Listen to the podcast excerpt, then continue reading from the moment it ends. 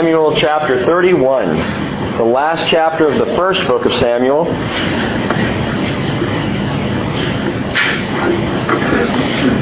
As we end the year, we end the book. It's kind of cool.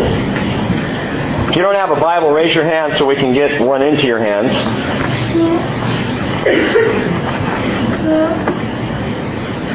First Samuel chapter thirty-one, beginning in verse one. Now the Philistines were fighting against Israel, and the men of Israel fled from before the Philistines and fell slain on Mount Gilboa. The Philistines overtook Saul and his sons, and the Philistines killed Jonathan and Abinadab and Malchishua, the sons of Saul. The battle went heavily against Saul, and the archers hit him, and he was badly wounded by the archers. Then Saul said to his armor-bearer, "Draw your sword and pierce me through with it, otherwise these uncircumcised will come and pierce me through and make sport of me." But his armor-bearer would not, for he was greatly afraid. So Saul took his sword and fell on it. When his armor-bearer saw that Saul was dead, he also fell on his sword and died with him. Thus Saul died with his three sons and his armor-bearer and all his men on that day together.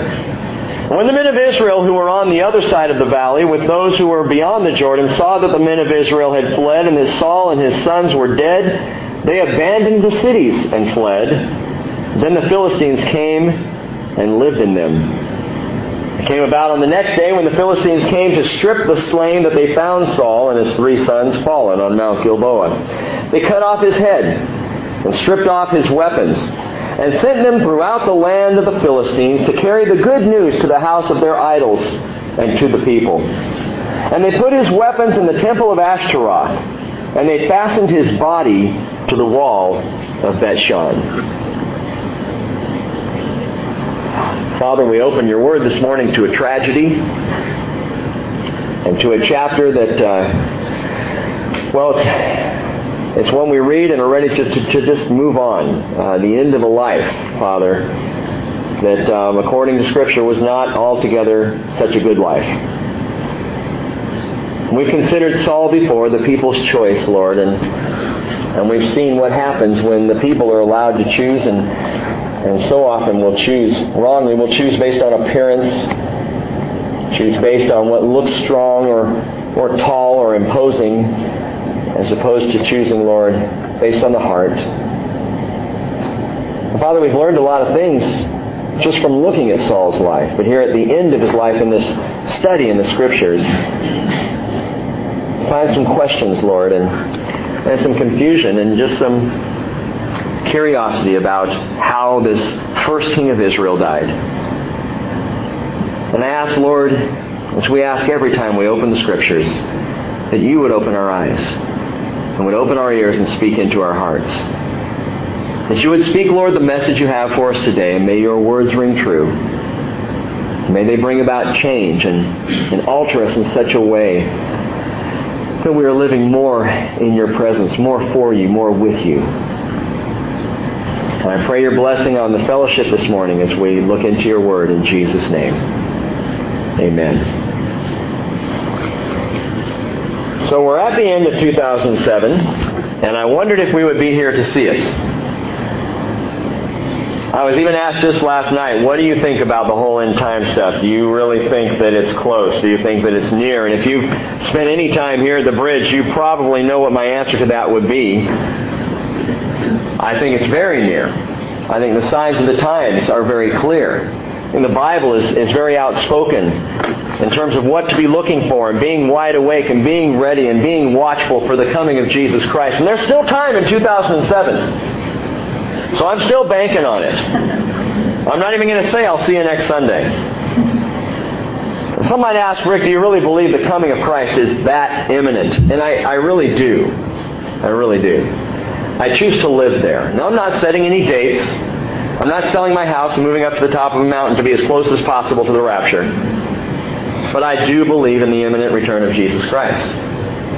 As time wears on, what tends to happen is people get worn out thinking about the coming, and, and they begin to get busy with other things, and they begin to say, well, I don't know, maybe, maybe you know, maybe we got a little more time than we thought. And according to Jesus, that's dangerous thinking, to settle into the routine.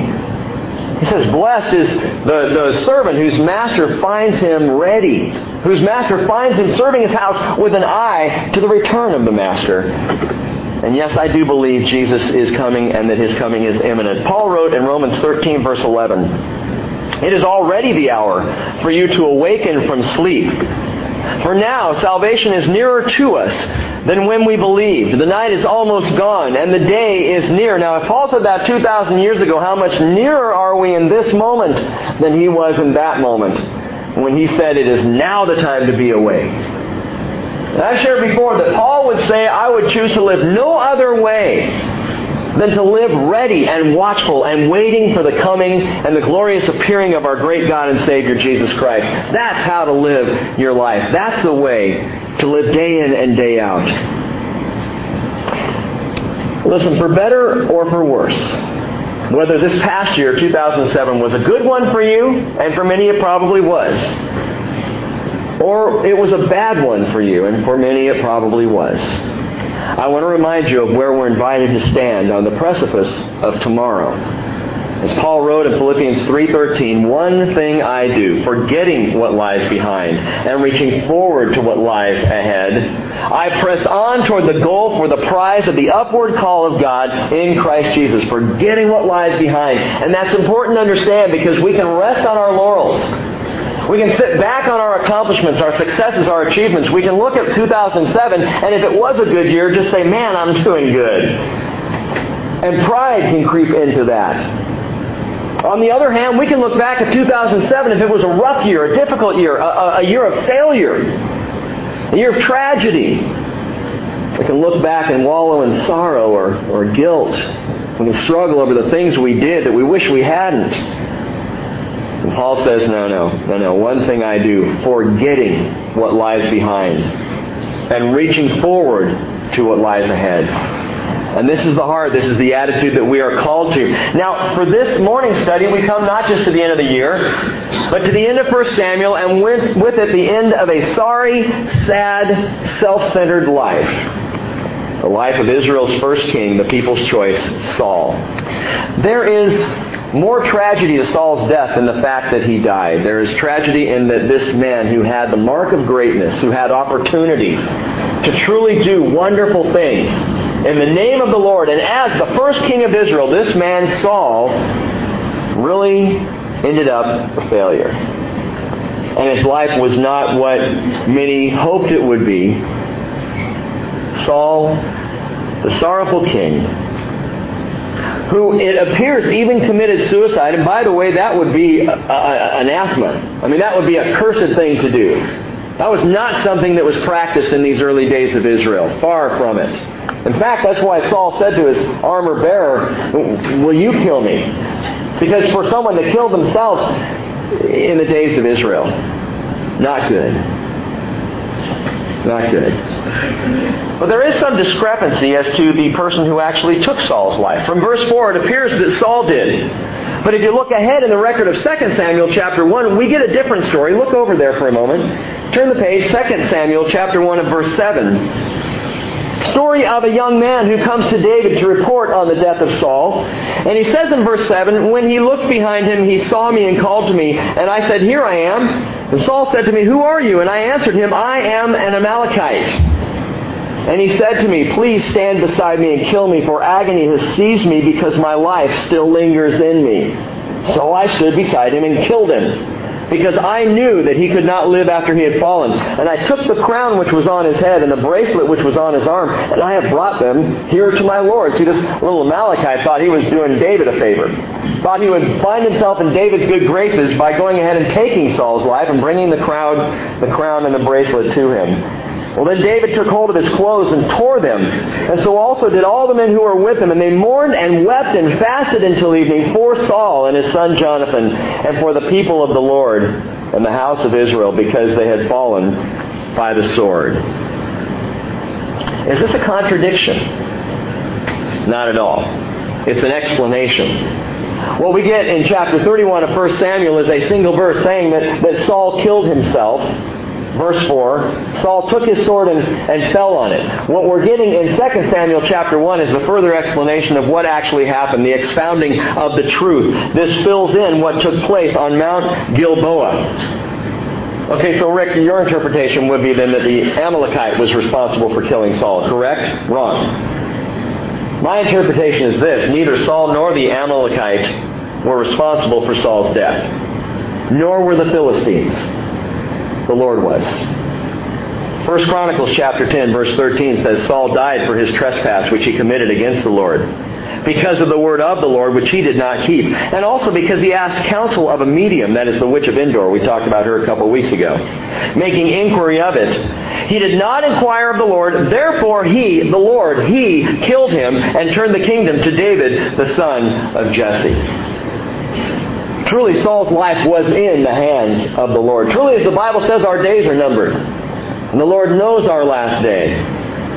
Saul had been warned twice by the prophet Samuel, once in life and once in ghostly death, that this day would come, that this day of his death was upon him. And now the day has come, and Saul and his sons and his soldiers are fighting the Philistines at Mount Gilboa. And as First Samuel chapter thirty-one tells us, the battle is not going well. Saul watches as each of his soldiers begin dying all over the mountain, all around him. They are going down. The Philistines are strong, and they are routing Israel. Saul watches as his own sons, even the great and valiant Jonathan, die in this ill-advised battle. And finally, Saul himself is hit by a Philistine arrow. Sometimes we can miss the depth of the tragedy when we're just reading words on a page. When we're looking back at something of history, we didn't really know Saul. We didn't have a relationship with him. We didn't really know Jonathan. Oh, we were impressed by him. But he's just a figure from history. And so Jonathan's death to you, to me, not that big a deal. Not half as much as, as the death of sometimes video game characters are to those who play the games. I was talking with some friends last night about this, that they went upstairs, and I won't say this, who this is until second hour, because they won't be here till second hour, and then I can make fun of them to their face. But they were talking about how they, the, the husband went upstairs, and his daughter had tears in her eyes.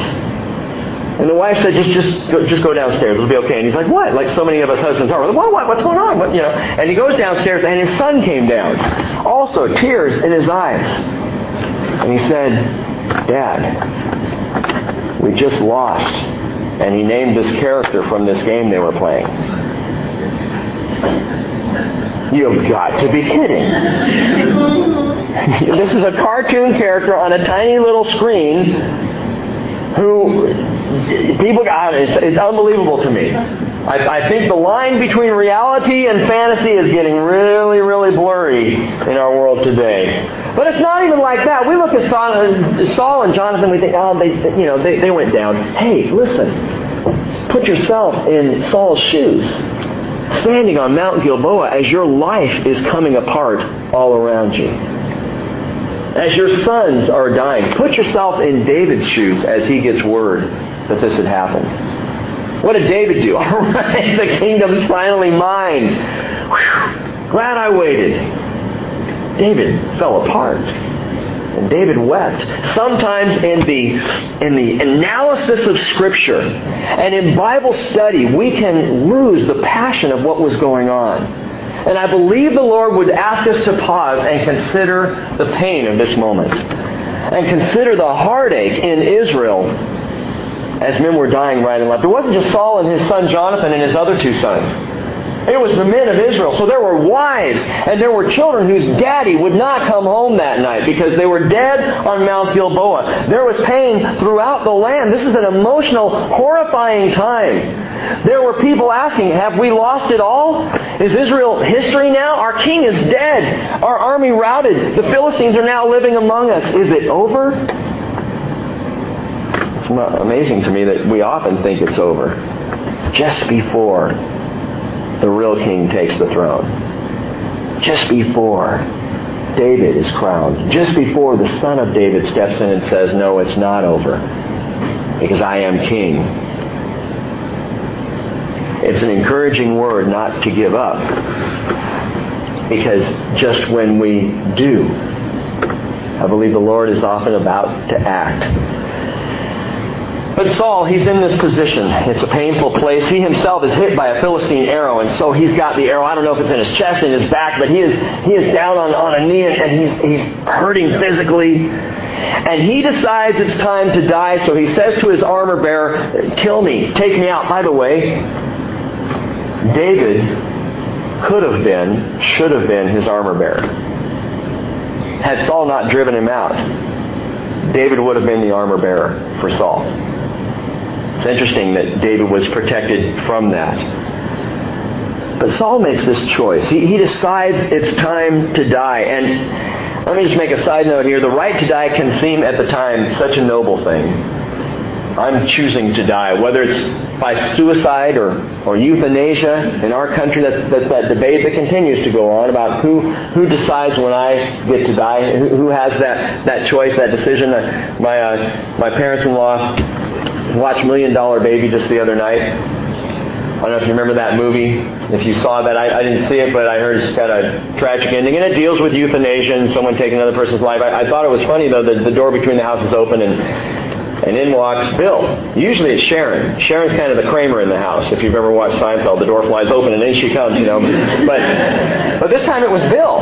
The door opens and, and he comes walking in and kind of literally storms across the room. And I'm like, Dad's upset. What's up? And he goes,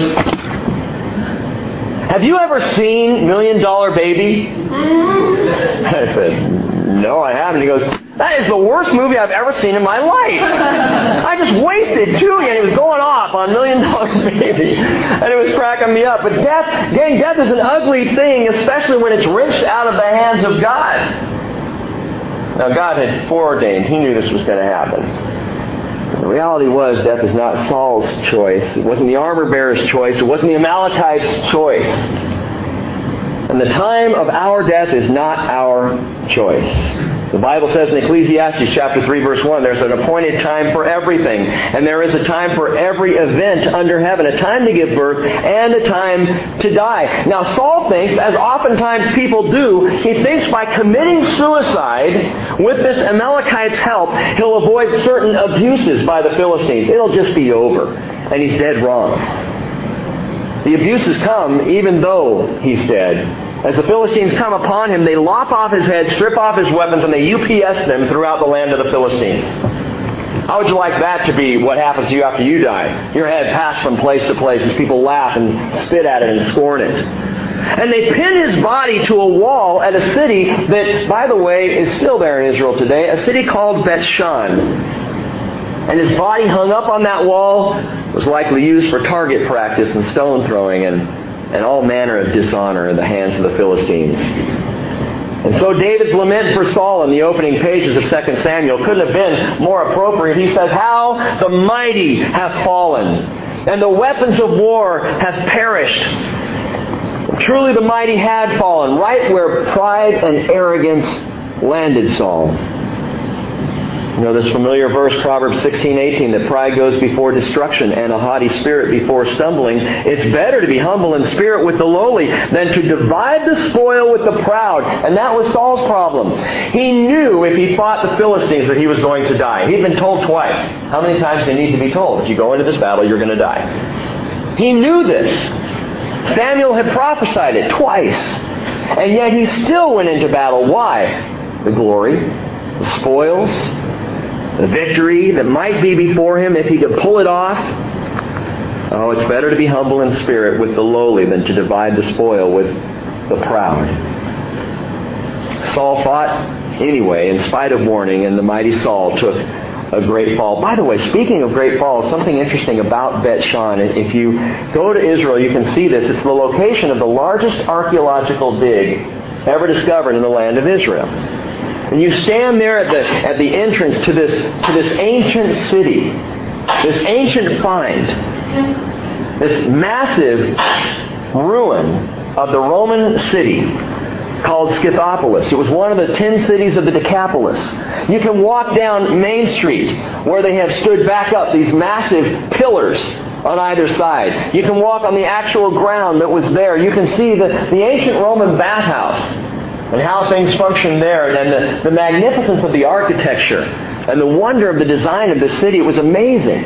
And you can walk down and, and, and at the end of the street, hang a right and go down into the shopping district where the stores would have been. You can continue on around. There's, there's a Roman Colosseum that's there. There's a Roman amphitheater, huge and, and glorious. You can climb a hill above Beth Shan, winding up, come up to the top of it where at one time a, a pagan temple used to stand looking over the city, and you can look down and you can see all of Beth Shan. I did this at our last visit. And as I stood up there looking down, I realized something. Still, in the same place that they were fallen were pillars and great stones that were wiped out in an earthquake in three sixty-three. And finally leveled by another earthquake in seven forty-nine. You can see the broken columns, the smashed streets down below. And as you stand there, you may think this very verse, how the mighty have fallen. Scythopolis was, for the Romans, one of their cookie-cutter cities that they were placed all over to express the grandeur of Rome in the world, the wonder, the splendor of this great people. And yet today it's ruins. How the mighty have fallen. All that to say, Saul at one point, the mighty king of Israel, is now grotesquely pinned to a wall, headless at Beth Shan.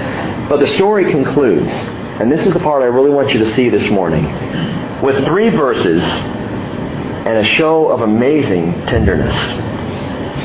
Now when the inhabitants of Jabesh Gilead heard what the Philistines had done to Saul, all the valiant men rose and walked all night, and took the body of Saul and the bodies of his sons from the wall of Beth Shan. And they came to Jabesh and burned them there, and they took their bones and burned them under the tamarisk tree at Jabesh, and fasted for seven days. The men of Jabesh Gilead did something unusual. Saul was already dead. His head was who knows where. His body pinned to that wall. And yet, the men of Jabesh Gilead got up, and all night long they, they made a walk into enemy territory to this city. And there, in the quiet, probably early hours of dawn, they, they took Saul's body off the wall, along with Jonathan and the others. They carried them back. They burned them. Why would they burn them? Well, they were probably so brutalized they were they were absolutely worthless. That, I mean, just everything. Well, I guess they would be worthless just being beheaded, but they were in bad shape. They burned the bodies, but carefully and tenderly they take and bury the bones under the tamarisk tree in honor to a life lived, the life of Saul. Now, we look at the life of Saul and say, honor? I'm not really sure this man Saul deserves honor. Why would these men of Jabesh Gilead, why would they do such a thing? Why would they risk their own lives just to show honor to this fallen king of Israel? And to understand this, we have to go back forty years. Saul had just been crowned king, but the serpent king of the Ammonites, a man by the name of Nahash, was besieging the city of Jabesh Gilead, of these men who risked their lives to get Saul's body down. Turning your Bibles back to First Samuel chapter eleven. First Samuel chapter eleven. Again, Saul had received his crown. There were people questioning whether or not he should be king. He wasn't even sure if he wanted to be king. And at this time, the king of the Ammonites, Nahash, comes after Jabesh Gilead. It's on, it's on the outskirts of, of Israel.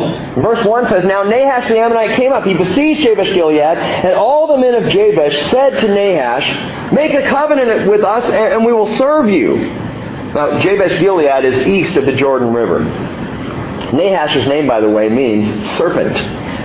Serpent. We could call him the serpent king of the Ammonites. But Nahash, verse two, the Ammonites said this to them. He said, I'll make with you, I'll make a covenant with you on this condition, that I will gouge out the right eye of every one of you. Thus I will make it a reproach on all Israel. So I'll, I'll make a peace treaty with you, but I'm going to gouge out all the right eyes of all your men. What, what's he doing? Well, he's gouging out the fighting eye. He is dishonoring, or wants to dishonor, the soldiers.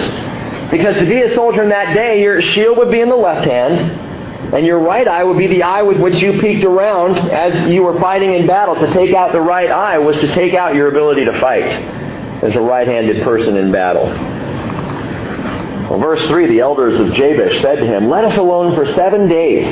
that we may send messengers throughout the territory of Israel. Then if there is no one to deliver us, we will come out to you. Now, think, why would a serpent king like Nahash go for this?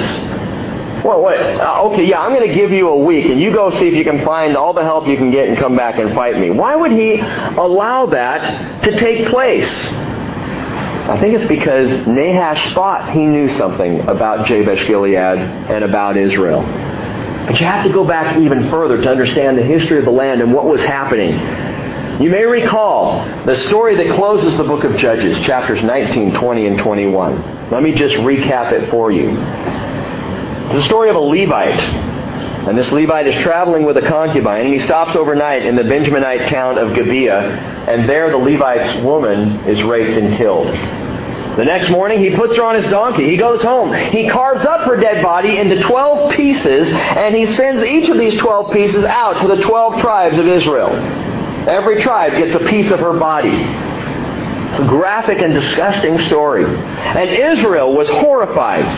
So they go up to fight against the tribe of Benjamin, who has now decided to defend the men of Gibeah who have done this horrendous act, raped and killed this, this concubine, this woman. And Israel ends up slaughtering all but six hundred men of the tribe of Benjamin who flee. And when the battle's over and the dust settles, the men of Israel look at each other and they begin to weep and they realize what they've done. They are six hundred men away from completely wiping out the entire inheritance of the tribe of Benjamin. The tribe is about done for. And now they're trying to think, what are we going to do? How are we going to handle this? We've got to save the tribe. We've got to keep the tribe alive. It's a twisted tale. And so they come up with a plan. They say, I, we'll, we'll kill all the men of Jabesh Gilead. That's what we'll do. We'll wipe out Jabesh Gilead because those men refused to come and fight with us against Benjamin. Now, are you tracking how messed up this whole thing is? They didn't come fight with us against our own brothers, and because they didn't fight, we'll kill all their men and we'll take their virgin women and give them to the men of Benjamin. Everything will be okay. It's amazing. Why the bloody history lesson? Nahash would have known this.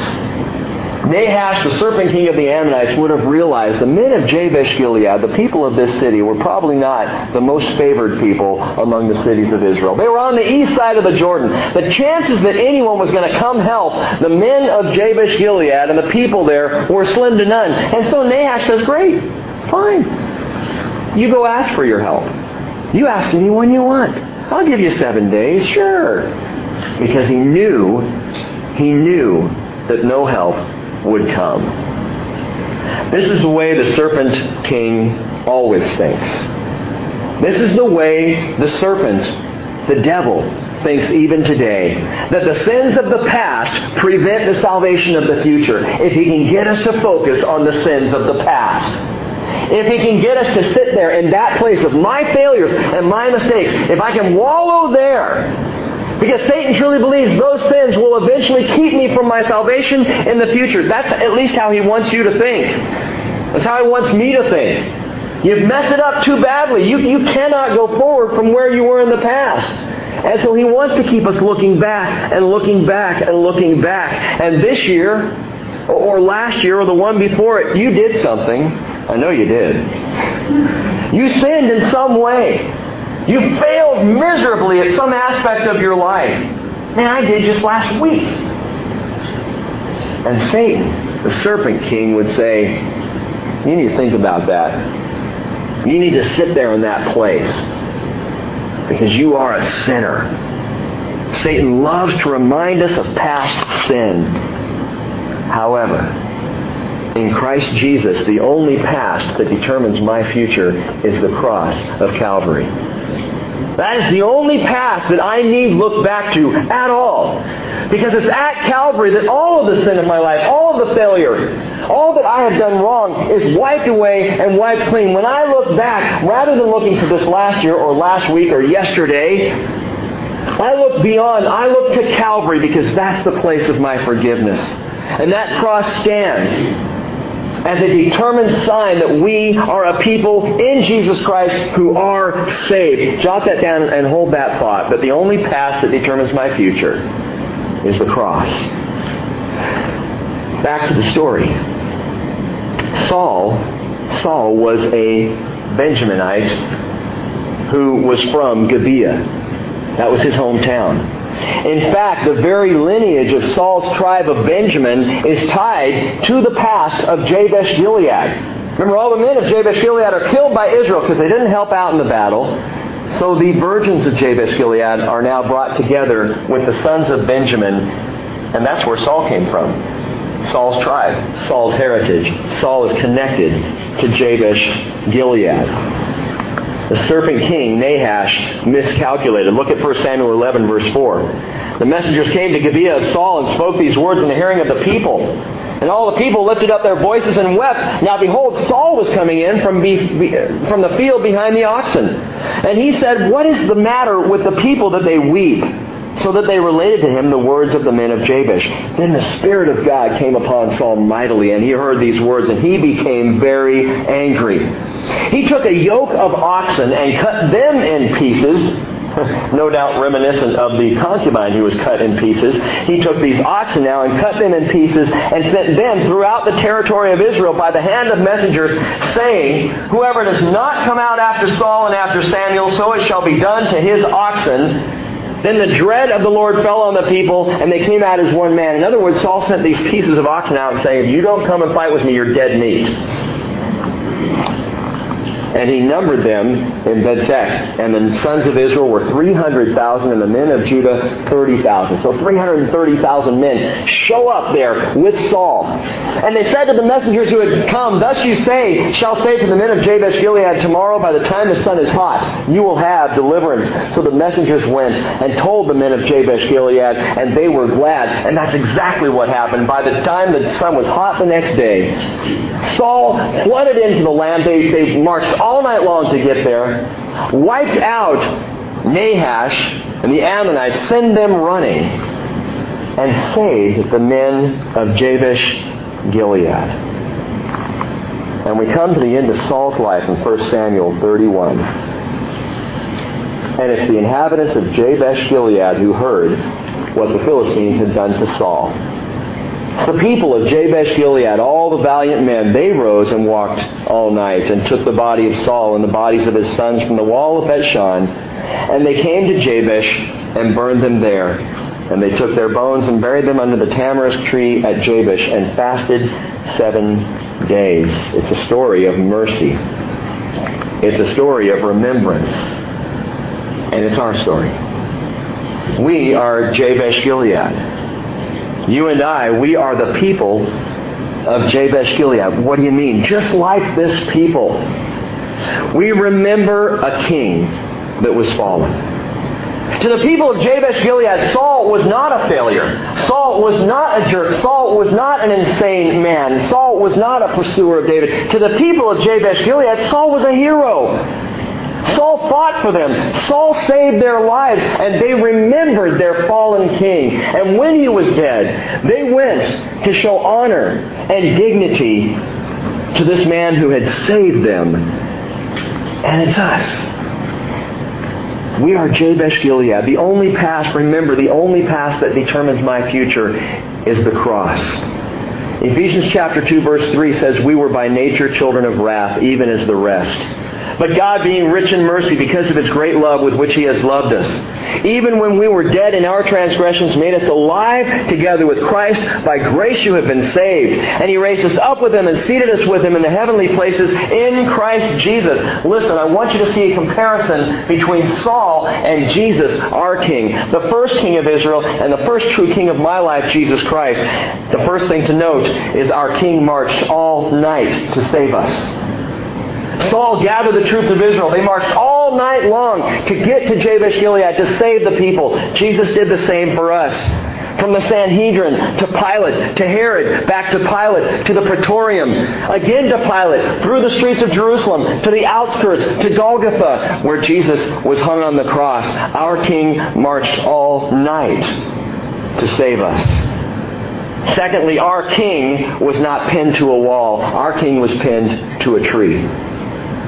our king was penned up. Isaiah twenty-two, verse twenty-three, in a prophecy of this said, I will drive him like a peg in a firm place, and he will become a throne of glory to his father's house. In that day, declares the Lord of hosts, listen to this, the peg driven in a firm place will give way. It will even break off and fall, and the load hanging on it will be cut off, for the Lord has spoken. What was the load that was hanging on Jesus when he was pinned to the cross? It was our sin. And the load hanging on his body at that time, on his spirit, just as the prophecy says, it will break off and fall, and the load hanging on it will be cut off. Our sin, cut off. Because our king was pinned not to a wall, but to a tree.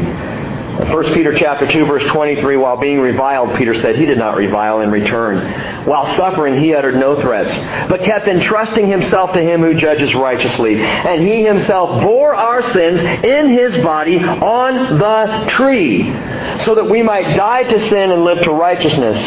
For by his wounds you were healed. I'm going to ask you a question, and I will ask it again in a few moments.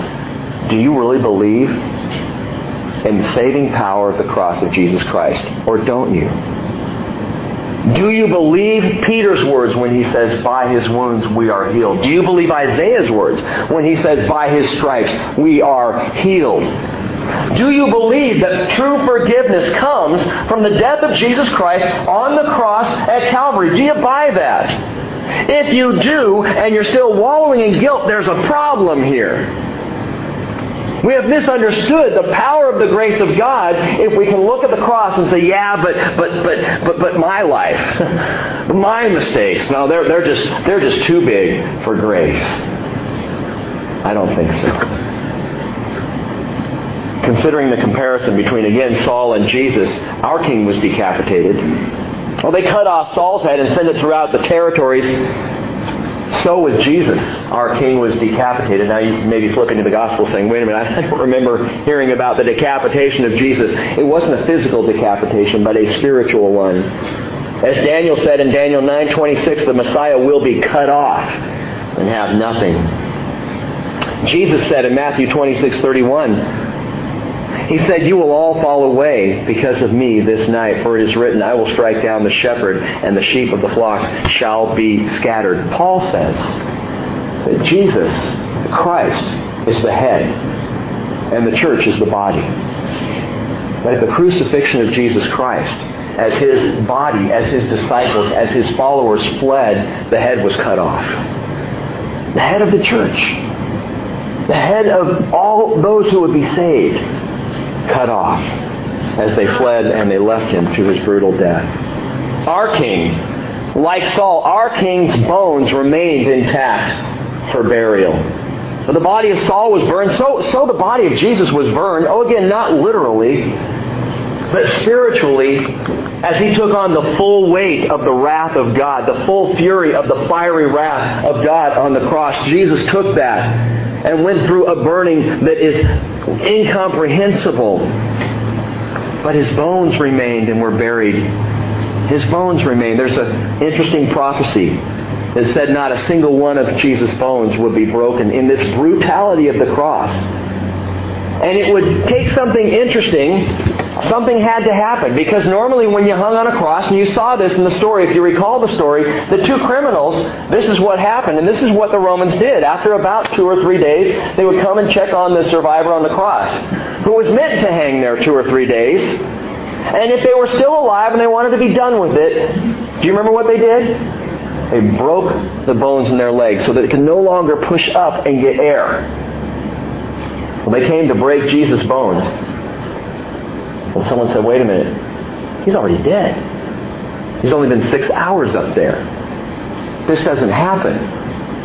It's, it's usually days. But Jesus, Jesus did determine the moment of his death when he looked up and said, it is finished. And so they didn't break his bones. And John writes in John nineteen thirty-six, these things came to pass to fulfill the scripture, not a bone of him shall be broken. You can find that, that prophetic scripture in two places, Psalm thirty-four, verse twenty.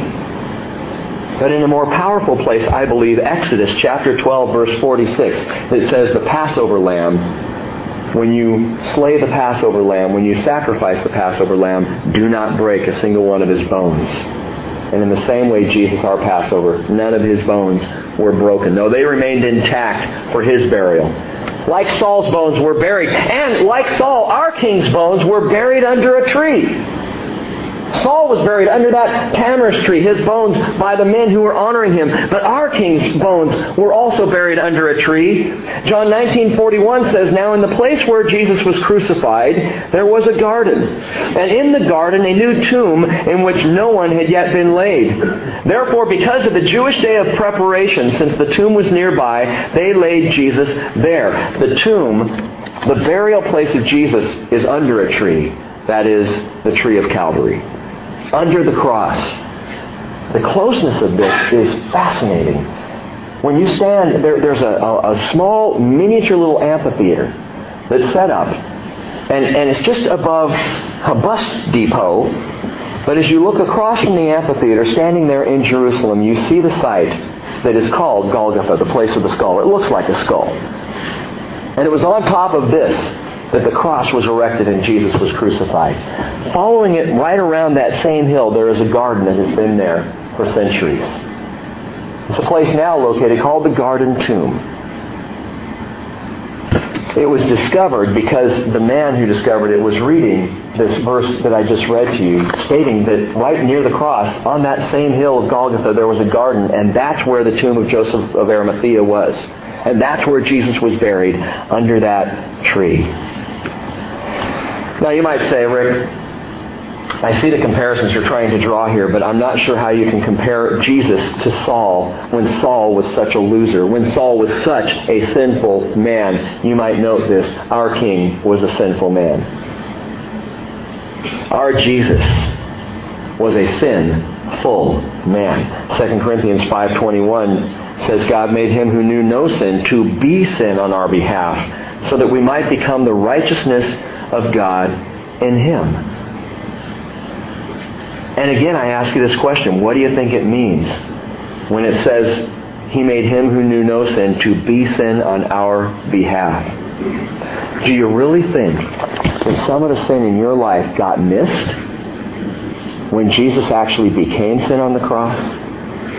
Do you really think that your sin is just so unique that maybe there's something else that needs to be done?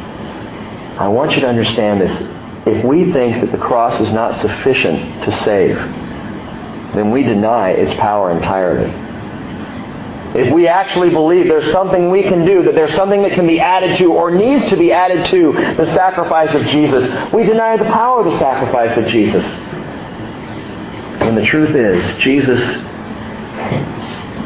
Jesus is the most sinful man who ever lived on the face of the planet. Because he took all of our sin on himself.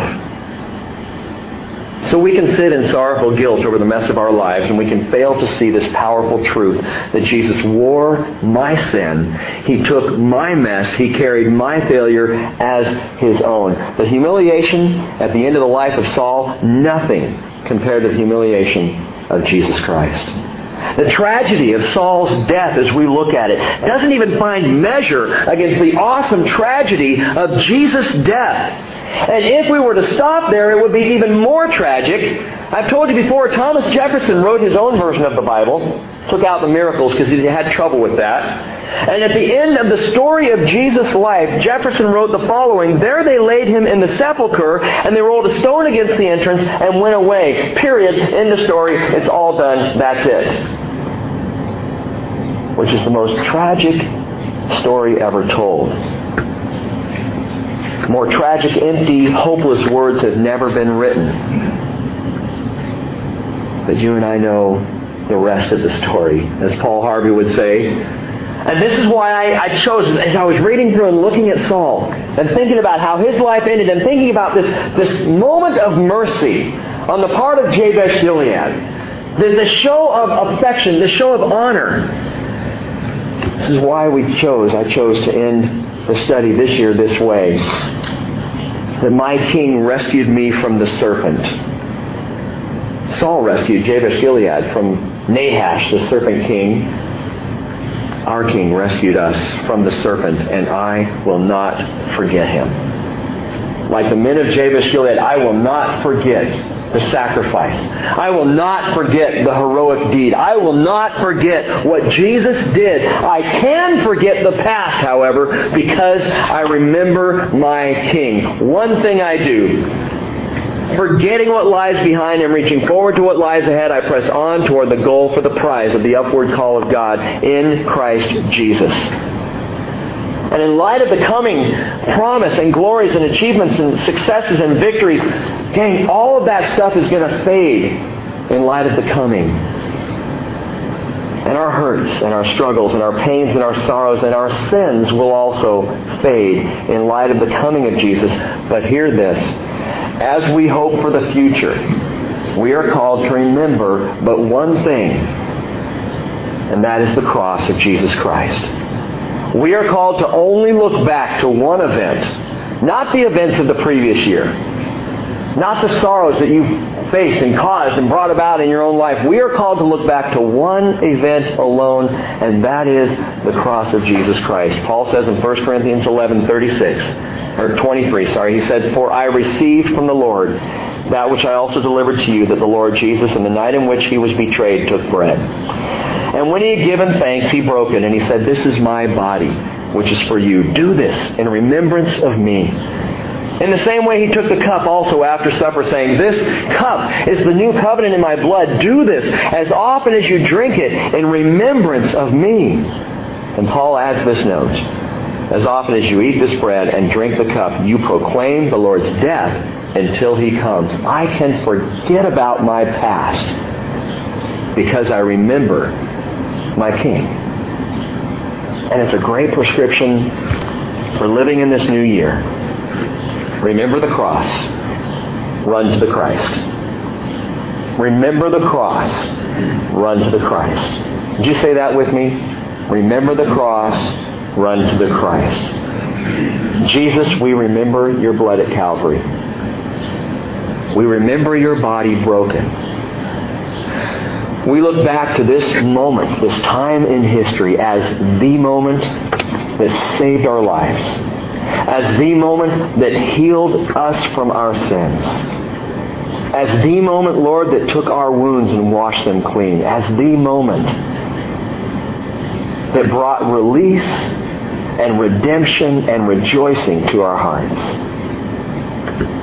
And this morning, Father, we pause again to consider this moment. Lord, will you teach us? Please, Lord, teach us how to constantly be a people who are vigilant to the future, looking for your coming, with only one thing on our memory, and that is the cross of Jesus. And it's in Jesus' name we pray. Amen.